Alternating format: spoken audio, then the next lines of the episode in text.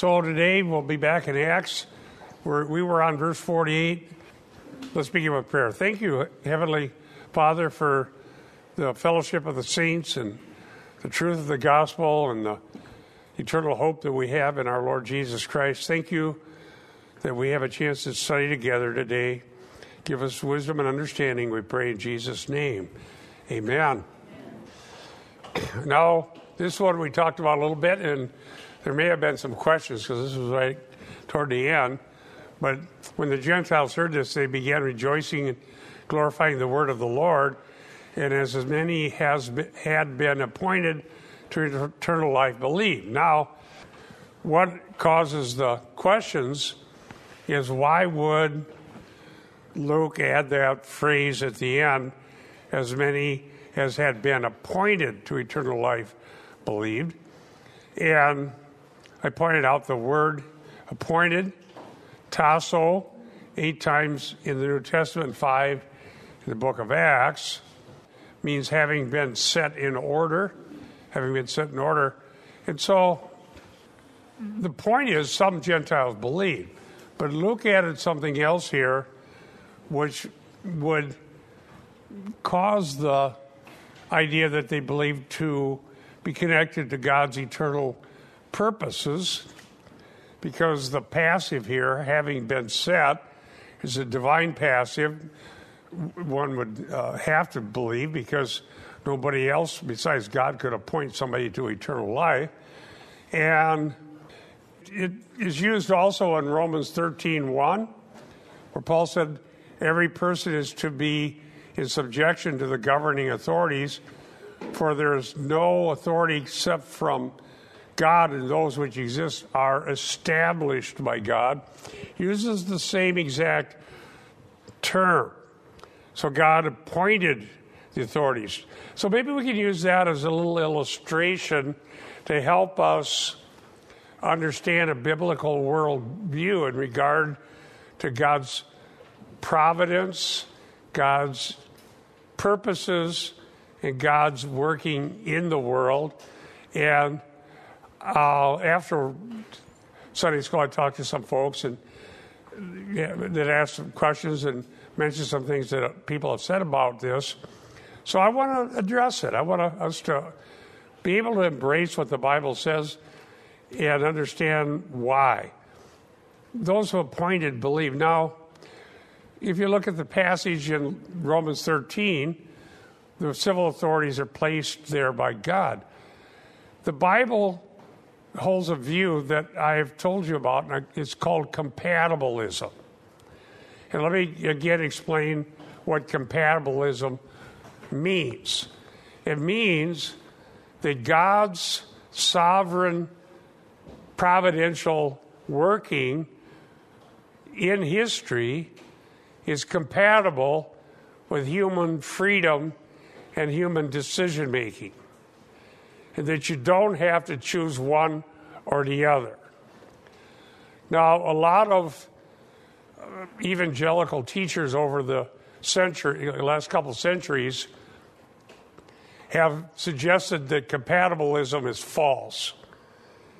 You either have to choose man has freedom to make decisions, or God is sovereign over everything, including things like who ends up being the king. But you can't believe both.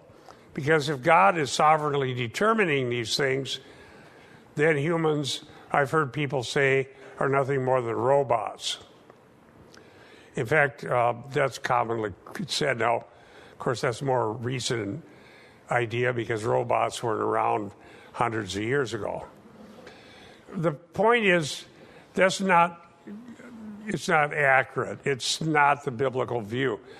When I made a commitment decades ago to spend the rest of my life teaching verse by verse through the Bible, then I had also, uh, with that commitment, an, an absolute necessity, a moral necessity, to tell people what God said in His Word, whether it's something I like or not. In other words, I'm not at liberty to massage the Bible until it sounds good to people.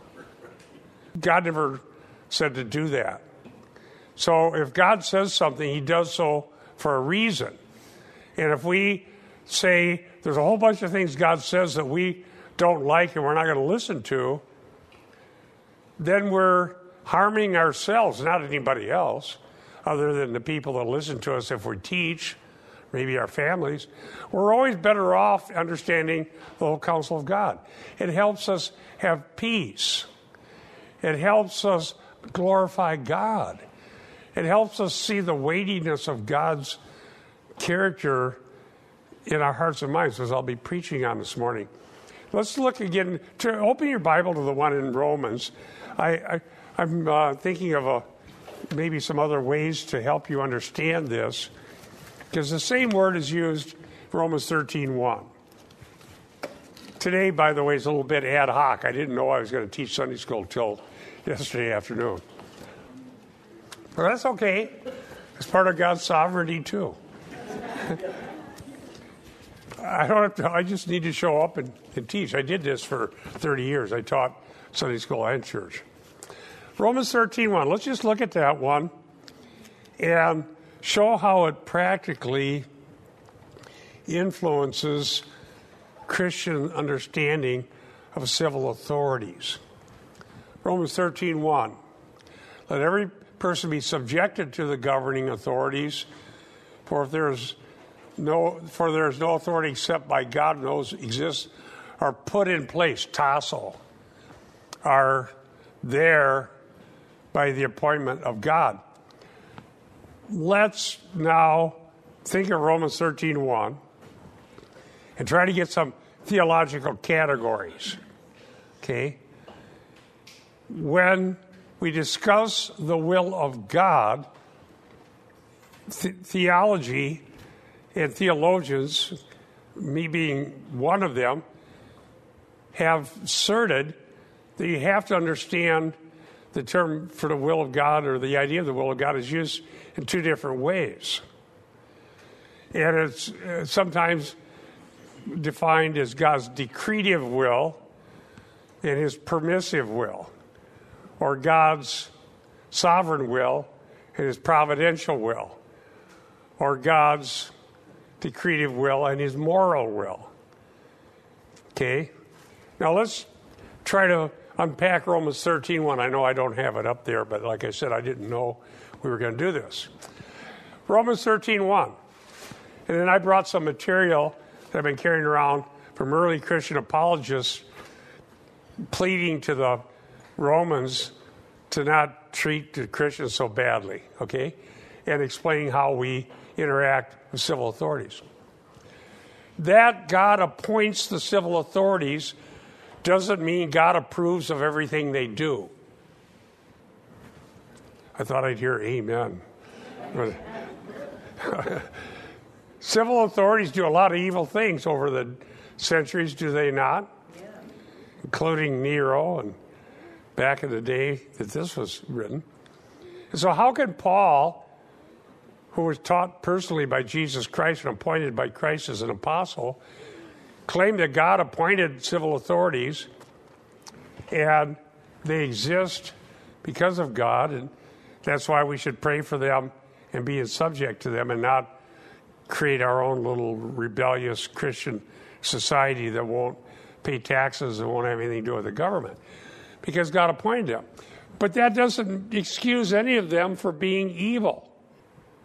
That's God's moral wills revealed in the Bible.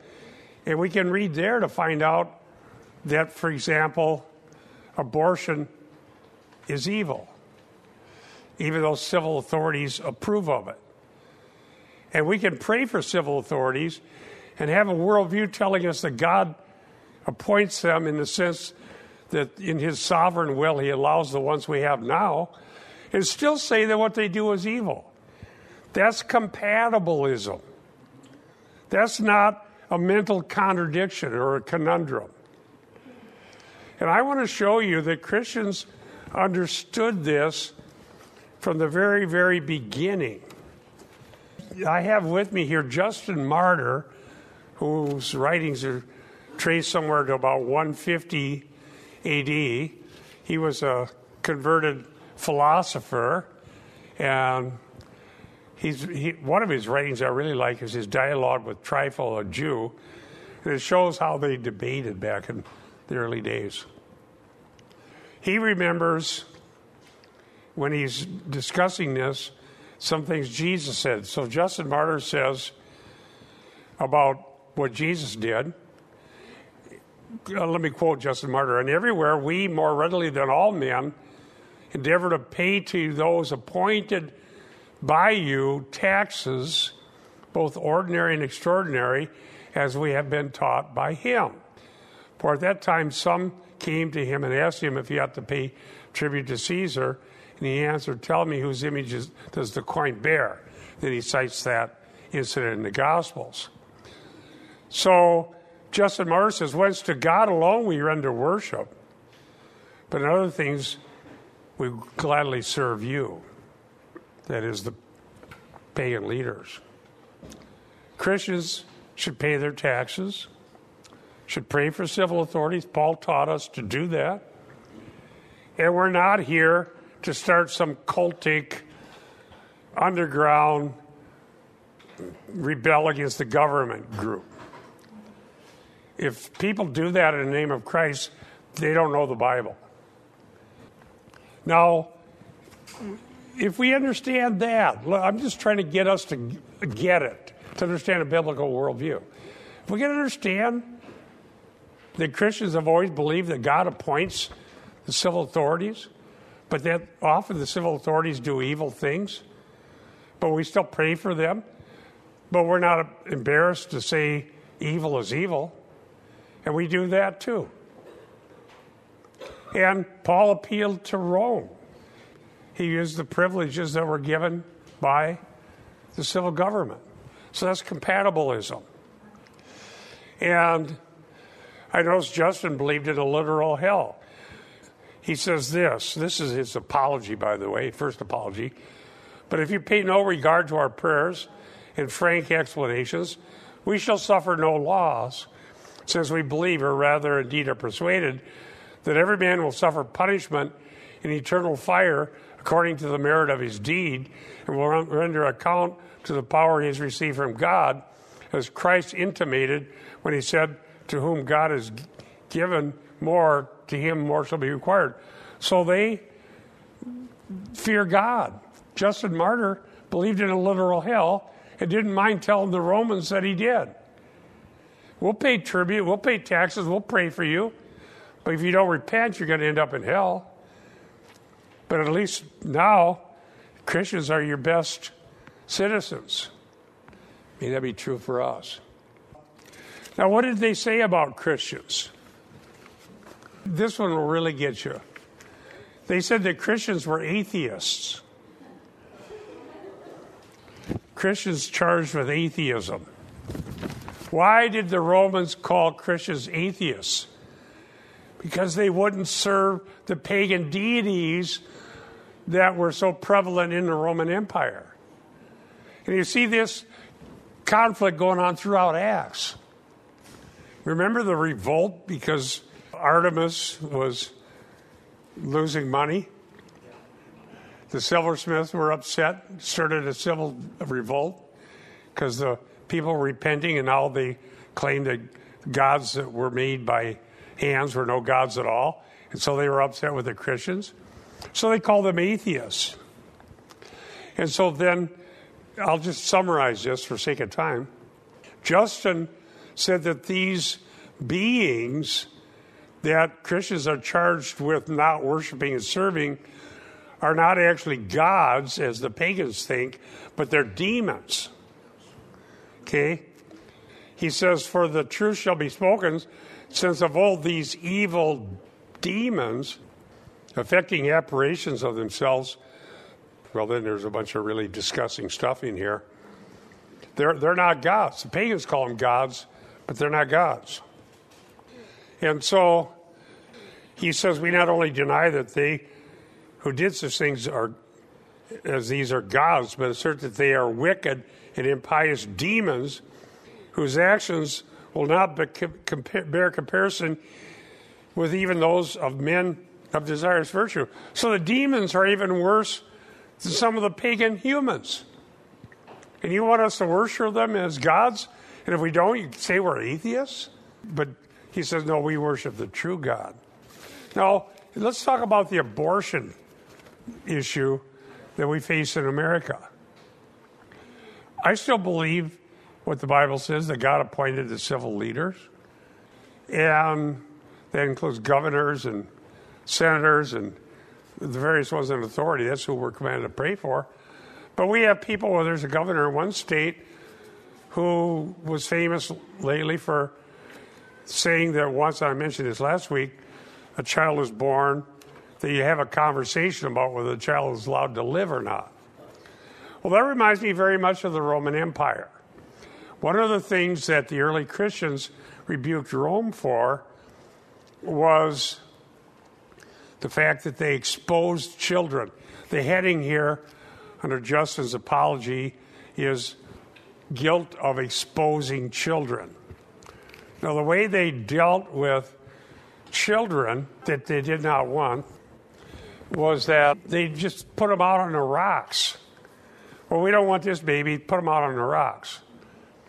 And if somebody wanted a kid, they could go pick them up, take them home, and have them. If they didn't, they would just die. That's how the Romans did it. Just put them out, put them outside, let them either die or be picked up. Let me just quote a little bit of Justin. But as for us, we have been taught that to expose newly born children is part of wicked man, says Justin. And this we have been taught lest we should do anyone an injury, unless we should sin against God. First, because we see that almost all so exposed, not only girls but also males, are brought up to prostitution. So he's calling this wicked, and they throw children out, and then the slave traders would come along, raise them until they're old enough to make money off of for prostitution. So it was really wicked in the Roman Empire. But yet the Christians said, we pray for the civil authorities, and they were appointed by God. So God, in His providence, allows what God, in His revealed moral will, condemns. That's compatibilism. Christians are obligated under moral duty given to us from God in the Bible to honor Him, to follow His moral law by His grace, and to stand against evil, but at the same time, pay taxes and pray for the civil authorities. Does anybody want to comment on that? Yes, Eric. Yeah, I, um, you know, people talk, and I, and I'm guilty of this too. I, I talk about our, our culture. You know how evil it is. Can it get any worse? All of that. We, we all do that. And you look at, you look at Rome. I mean, this is nothing. Not that, not that we should be self-satisfied. We should be salt and light. You know, we should be what Jesus wants us to be, but it could get a lot worse uh, in America. Um, yes, and it already is worse in a lot of other countries, and it was worse in ancient Rome. And Christians in those days had to deal with it as well, but they kept the biblical worldview. Paul, later in Acts, made very eloquent appeals to Roman authorities about the gospel. One of them said, You're almost going to persuade me, Agrippa. And Paul said, Well, not only you, uh, everyone else I want to persuade. And so we need to learn how to pray, to live, to believe. But we're not going to be allowed, and some people do this, to make ourselves feel better about God by claiming he doesn't have any control over his own universe. To me, that's anathema. But some very, very smart people do it. I debated one of them. One of the ways they do that is saying God doesn't even know the future. So we can't blame him for what happened. Another way to deal with it is Manichaean dualism. God's in charge of good, the devil's in charge of evil. That's dualism. That's not a biblical worldview because God's in charge of the devil. So he doesn't just cut out a segment, turn it over to the devil. Yes. Um, uh, pagans and atheists will often say, how can there be a God when he allows this to happen or That's that their number happen? one argument against the Bible. Right. Problem of evil. But the fact of the matter is, is that it's those same pagans and atheists that are part of the governmental system that is allowing and pushing for more of those bad this and bad that to happen. I happen to have a quote from Tertullian, who comes a little bit later, to address that sort of thing. But that the number one argument for the atheist is there was a God, he wouldn't allow evil. Now, the problem the atheist has is that how does he know that certain things are evil and good if there's no God? What makes you call it evil? Maybe it's actually good that these things happen. And so the conscience that God gave, even though marred and seared with a hot iron, still tells people that certain things are evil. So the atheist really has a, a, a dilemma trying to. The other thing is he's de- he's describing universal negative. To know there's no God, you have to be God and have all knowledge. Because the universal negative is impossible to prove. So you can't really be a logical atheist. Norm. Well, I think God always has some purpose that He's working out when He allows evil to be done, even though we don't know what it is, and it seems just uh, wrong in our mind that it would be done. But when you think of uh, Pharaoh, for instance, he he was doing all kinds of bad things, but God allowed him to do it because he had a, a purpose that he was working out for the Yeah, for Israelites. this reason he was raised up. And Uh, in the end, we can see it was a, a wonderful, glorious purpose, but God allowed Pharaoh to do all kinds of evil things in the process. Yeah, like Genesis 50 20. Is that the right reference to Joseph? You intended it for evil, but God for good. Somebody look up, make sure I got the right reference. Let me tell you while you're looking for Genesis 50 20. Is it's the right one? Go ahead. As for you, you meant evil against me, but God meant it for good in order to bring about this present result to, pres- to preserve many people alive. Okay, before I read Tertullian, let me give you a little thing to remember that'll help you with a biblical worldview. God allows evil, God uses evil, Joseph said, because they did evil. Remember, they. Uh, then God overcomes evil, as we've seen him do, like raising Christ from the dead. God allowed Jesus to be crucified at the hands of wicked men. But God used it to bring forgiveness of sins through the once for all blood atonement, and he overcame it by the resurrection. So God allows evil, God uses evil, God overcomes evil. The fourth point is this for a greater good than would have been had there never been evil. Allows it, uses it, overcomes it, creates the greater good. That's a biblical worldview. Now, some philosophers who become irate at this, what I believe is a biblical worldview, worldview say that's absurd. If there is a God, he could figure out a better way to do it. Even some Christian philosophers and theologians don't like it. But let me make one more point about this. Never adopt a theology in order to make yourself feel better emotionally.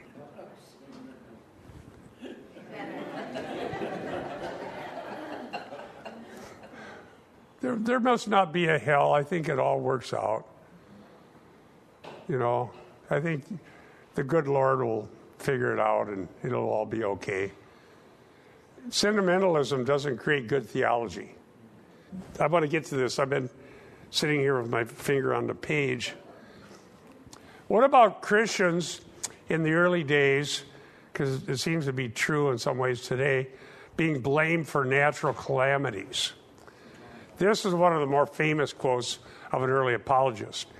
And this is Tertullian's Apology, where the Romans were blaming the Christians for everything that went wrong because, see, the, they believed that all, that all of the things like floods and famines and disasters were under some deity, were caused by some deities being angry with the humans.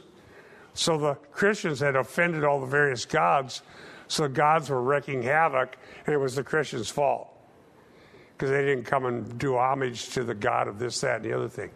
Let me read it. Tertullian, quote, if the Tiber rises as high as the city walls, if the Nile does not send its water up over the fields, if the heavens give no rain, if there's an earthquake, if there's a famine or pestilence, straightway the cry is, quote within a quote, away with the Christians to the lion, unquote. What? Shall you give such multitudes to a single beast? Interesting gallows humor, right? Pray, tell me how many calamities befell the world in particular cities before Tiberius reigned, before the coming, that is, of Christ. And he goes on to say, You've always had these things before there even was any Christians. And now you blame us for all of these things, and you think that if you take the Christians and throw them to the lion, the gods are going to be happy because they'll be placated. Away with the Christians to the lions. We'll get rid of all the problems. I see similar things today where people who don't believe in the pagan worldview are blamed for everything that's wrong because we just don't get it. We don't get with the one world government. We don't get with erasing all the boundaries because we believe in Acts 17 that God draws out boundaries. We don't get with people aborting their babies. We don't get with promoting uh, race consciousness about global warming. I see similarities. All the waters are going to rise as the fault of the stupid Christians because they drive their car to work. And it's just what the pagans think. One of them was telling me something like that at, at a medical appointment. And I said, uh, Really? I said, Well, let me comfort you. Driving your car to work is not going to change the ocean level. Oh, well, we're going to have to agree to disagree. No, we're going to have to learn reality. I don't buy this agree to get, disagree. That's what people say when they have no argument. Why don't you tell me exactly in parts per million how much carbon dioxide would need to be in the atmosphere so the climate never changes again?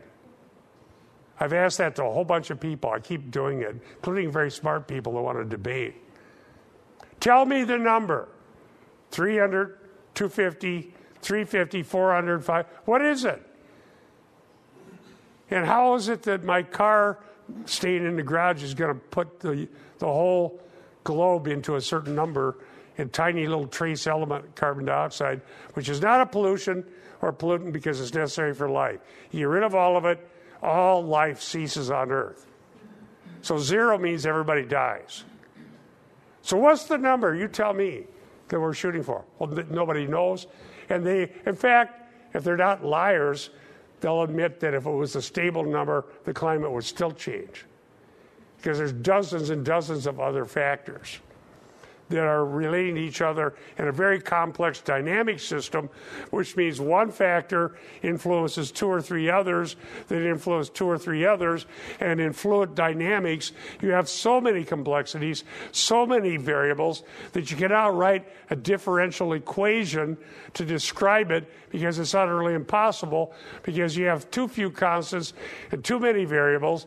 And the people that come up with their models showing the earth that Florida is going to go underwater decide to manipulate the constants and the variables into a workable model to create the outcome they're looking for before they ever made the model.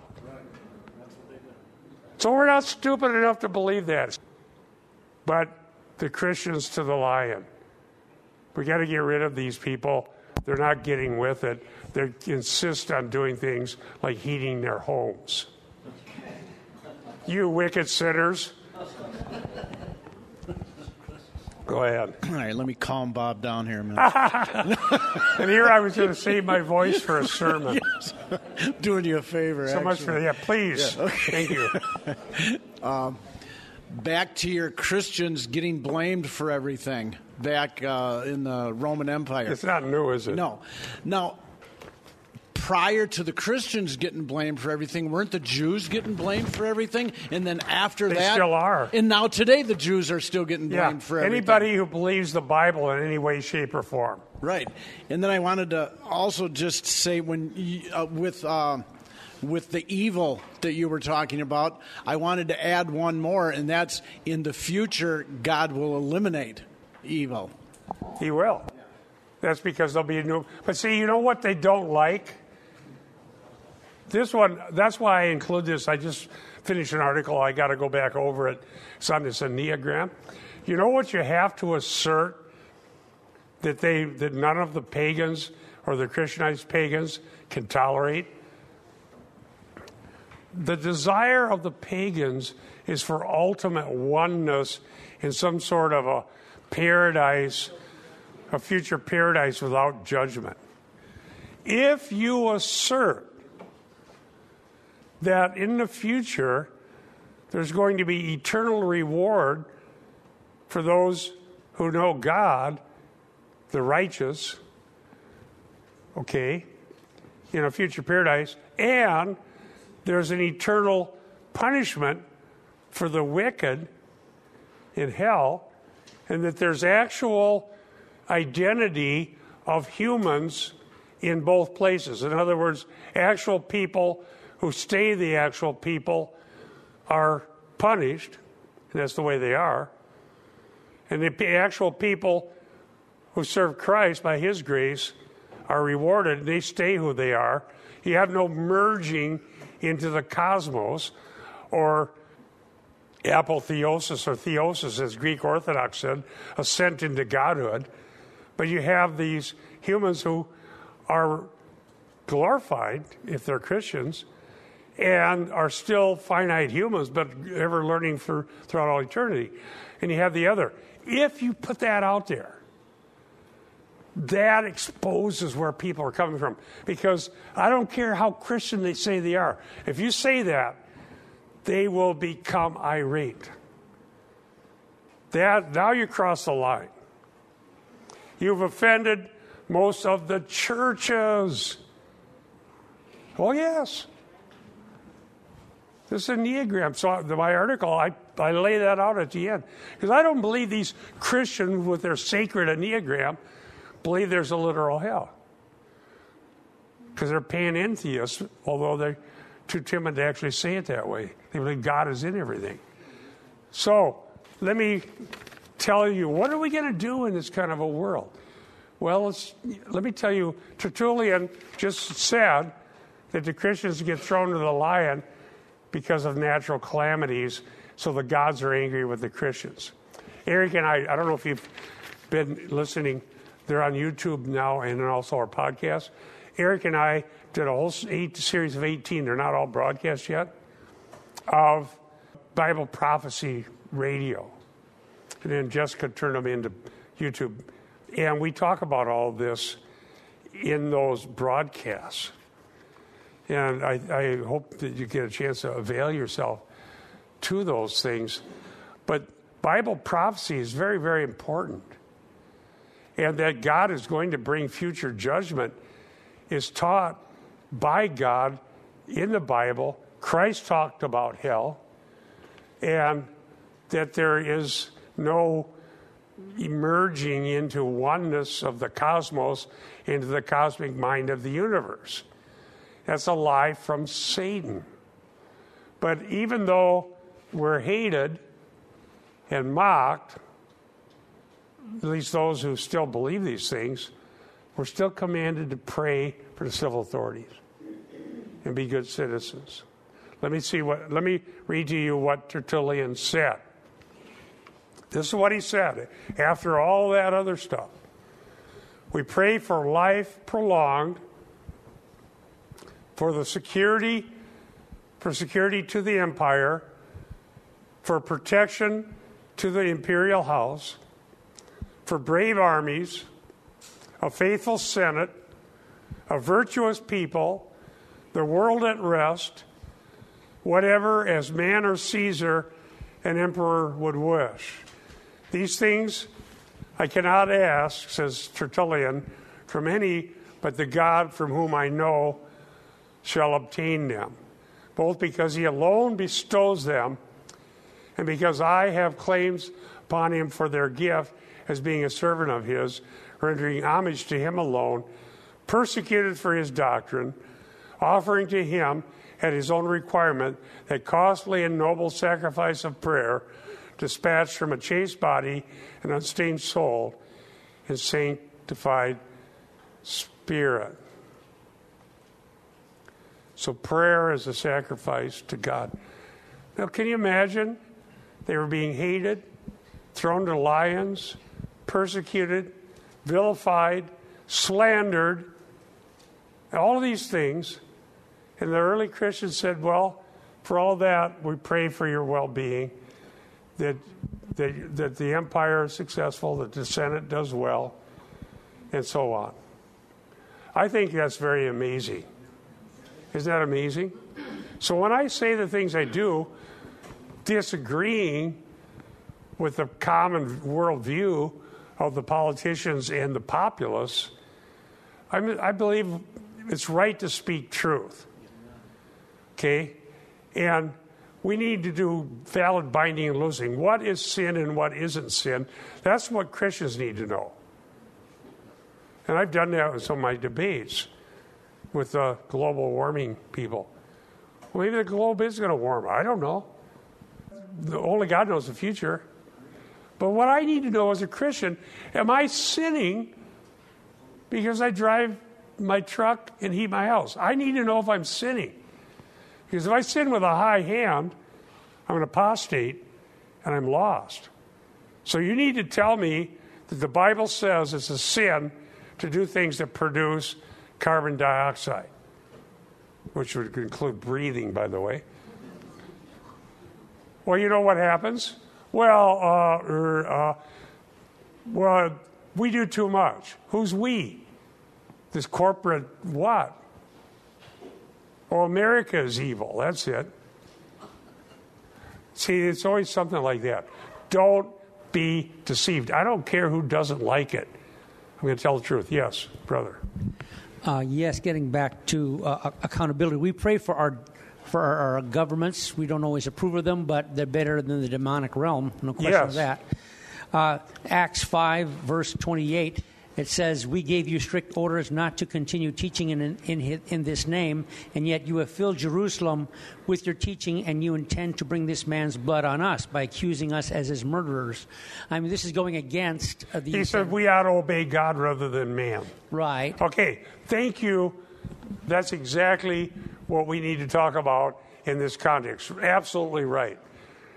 If the civil government commands us, to do evil, then we got to do good instead and take the consequence. Because we can see that even in Tertullian and Justin Martyr's, they, were, they, they weren't contemporaneous. Tertullian was a little later. Because the Christians were thrown to the lion because they wouldn't do homage to the gods. Why wouldn't they? They were commanded by civil authorities to do it because they can, they can worship no God but the triune God of the Bible. That they cannot do. They're commanded not to preach the gospel. We've got to obey God rather than men. Right? We're commanded to deny Christ. We will not do so because he's the eternal judge. So, therefore, when it comes to those things, we obey God rather than man. But when it comes to paying taxes and praying for civil authorities, we do that. Yes. Um, I think it's also important to, to realize that we're, to, we're not to do, uh, when the government says not for us not to do something, and we're to do something God calls us to do, we're to do it also. The flip side of that. Right. Well, I preach the gospel. Right. Right. So if they yep. tell us not to preach the gospel, we do it. Mm-hmm. And then uh, also, oh, sorry. And I was also thinking Ephesians 5 11 through 14 states that we are to expose sin. And we McCarthy, do ex- we expose it, but we're not trying to create a theocracy so we can throw the pagans to the lion. Correct. But we are we are we are to expose it and shed the light. Well, that thankfully we can do that in America so far, which is what I'm doing right now with the abortion thing. We're calling evil evil and good good. Okay, well, that we can always do. Well, that's what these guys were doing. That's what these guys were doing right here. Justin Martyr called evil evil. Tertullian called evil evil. They rebuked the exposing of children. They rebuked, rebuked prostitution. They rebuked polytheism. They rebuked demons posing as gods. They rebuked the false teaching that claims the calamities happen because the gods are unhappy with the Christians. Yes, we should always do that. Absolutely. Back to compatibilism. As many as have been appointed to eternal life believed. Let's apply it to that. All right? Appointed is tasso, same word used in Romans 13:1 for those powers being put in place by God. One of the themes, this is picked up from a week ago, in Luke Acts is the sovereignty of God. And to the point that we've been talking about, the faith in Luke Acts is described as intersecting with civil authorities. And It happens from the very beginning. Luke tells us who was in charge at the very beginning of Luke. Who was the emperor? Who was the governor? Why there was a census required? How that caused uh, Joseph and Mary to be where they were when Jesus was born. And in er, early in Luke, you have that Jesus was born where he was was a fulfillment of Scripture, but on the scene of history, it happened. Why? Because of these events in the political world that they lived in. They were required to go to their for the census. Am I getting this right? I think I am. It's all from memory. Please, by the way, if I say something wrong or I got the wrong verse reference, or I'm just like going off the chart here, I prefer you tell me right now in Sunday school because it's harder to fix later when I figure out from the tape that it was wrong from the recording. Yes. So when Paul and Barnabas are uh, teaching here, yes, it's not like the uh, the people who are hearing, they're not intellectually convinced of everything because Ephesians tells us that the, the, the belief or the faith is the gift from God, which is the impetus for their belief. Yes, now let me address that quickly because this will come up. I think we need to do our theological teaching in the church. I don't trust the seminaries and Bible colleges. All right? So I'm going to teach theology in the church. In theology, and if you read theology, you'll come across this phrase called Ordo Salutis. Anybody heard that? Ordo Salutis means order of salvation. Now, order, Ordo Salutis is a way of discussing the things that happen in salvation in their logical relationship to each other. In reality, conversion is instantaneous. But our reading about it in the Bible and our thinking about it includes things that are distinguished from one another. And so we think about what precedes what. One famous one that's a cause of debate is faith.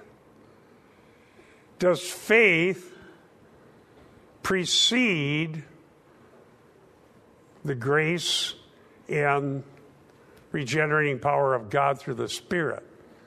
In other words, does man generate his own faith before conversion, and then having done so, sets all these other things in motion?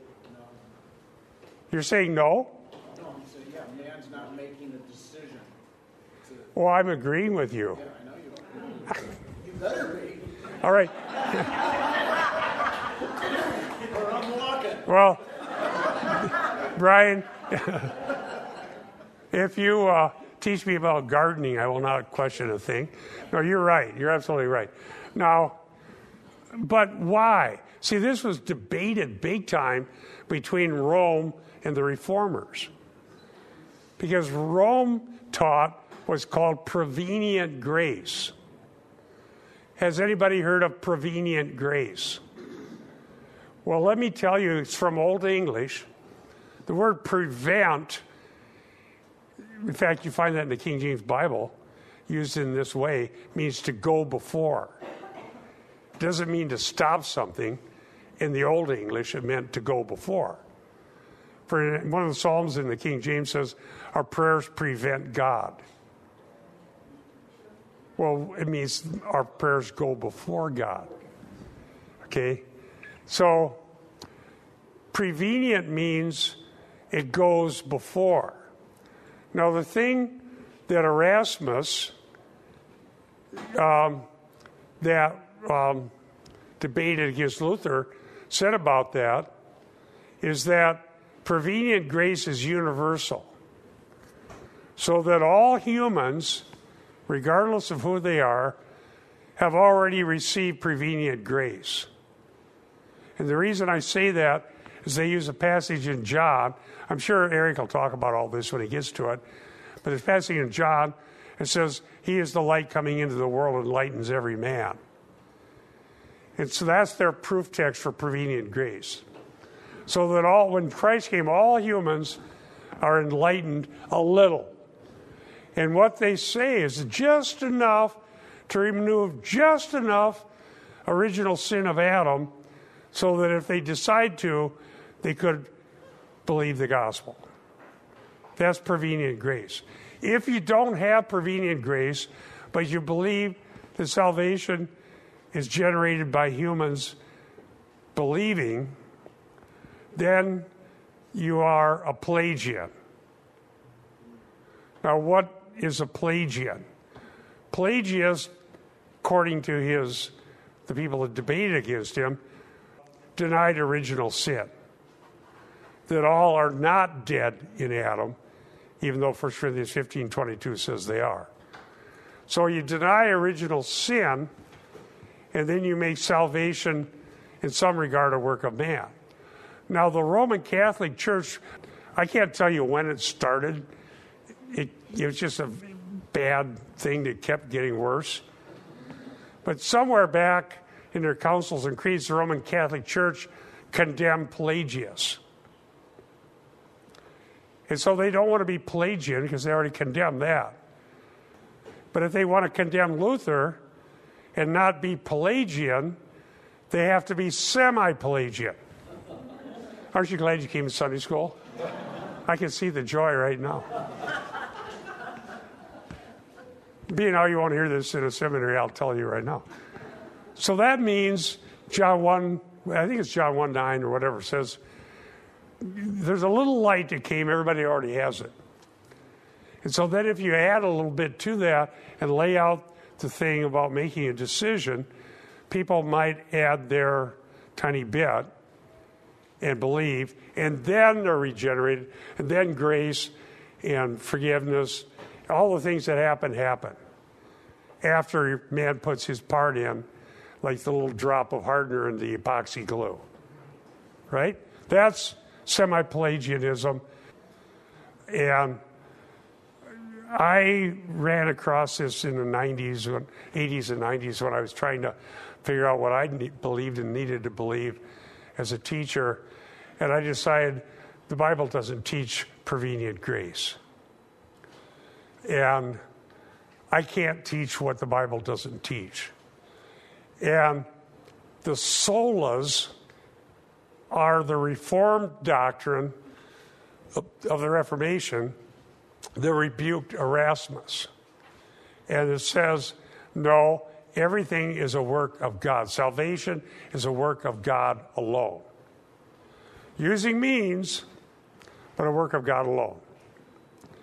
And so all of the things that accompany that are part of this Ordo Salutis are all a work of God alone through his means, the means of the gospel preached. Luther asserted that, the solas. So when we talk about Ordo Salutis, we're, we're talking about logical relationship because we like to talk about theology. So we're saying regeneration precedes, precedes faith. Because if the Holy Spirit didn't make a dead sinner alive, the dead sinner would never believe. Faith is a gift of God and uh, not something generated by humans. Yes, go ahead. Uh, what this reminds me of, a couple, couple things. This is just excellent. There's so many comments we could make, but you know, I think of, and I was looking for it, you know, the secret, you know, Moses saying, you know, that you're responsible for this law, but the secret things belong to God. And what we do as human beings, we try to dissect and analyze how do we come to faith. And you know, that's that's up to God. God understands how that happens. We try to make it linear. We try to say this comes first and all of that, and we fail.